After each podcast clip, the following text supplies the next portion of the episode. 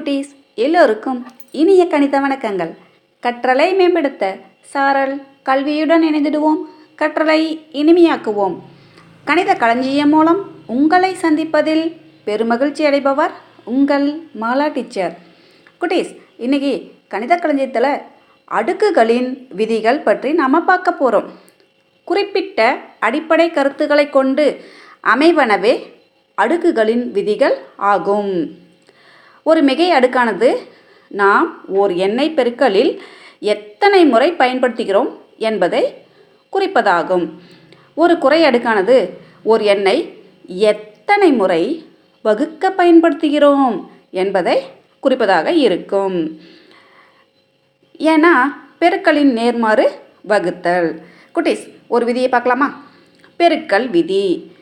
ஏ power M பெருக்கல். A power N equal to A power M plus N பெருக்கல்ல இருக்கும்போது அடிமானம் ஒரே மாதிரி இருந்தால் அடுக்குகளை நாம் கூட்டணும்.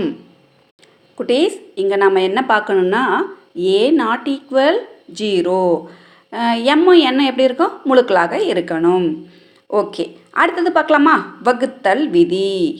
A power M divided by A power N equal to A power M minus N இங்கேயும் அதே சேம் கண்டிஷன் தான். A not equal to zero M comma N இரண்டு எண்களும் எப்படி இருக்கணும்? முழுக்களாக இருக்கணும். மேலும் அடிமானம் சமமாக இருக்கணும். அடுத்ததாக படி விதி. ஒரு படி எண்ணை மற்றொரு அடுக்கிற்கு உயர்த்தினால் நாம் அந்த அடுக்குகளை பெருக்கிக் கொள்ளலாம்.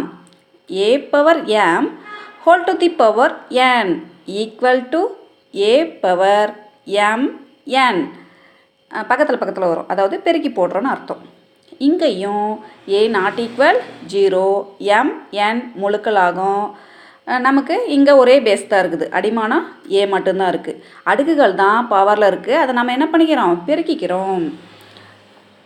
குட்டீஸ் இங்கே உங்களுக்கு ஒரு சின்ன தகவலை சொல்கிறேன் இப்போ ஏ பவர் த்ரீ இருக்குதுன்னு வச்சுங்களேன் divided by A power three அப்படி பார்க்கும்போது நம்ம என்ன பண்ணோம்? ஆ அடுக்குகளை கழிக்கணும். A power three minus three அப்போ நமக்கு என்ன ஆன்சர் கிடைக்குது? ஏ பவர் ஜீரோ இப்போ ஆன்சர் வந்து ஜீரோன்னு வந்துருச்சுன்றதுனால நீங்கள் ஜீரோ போடக்கூடாது.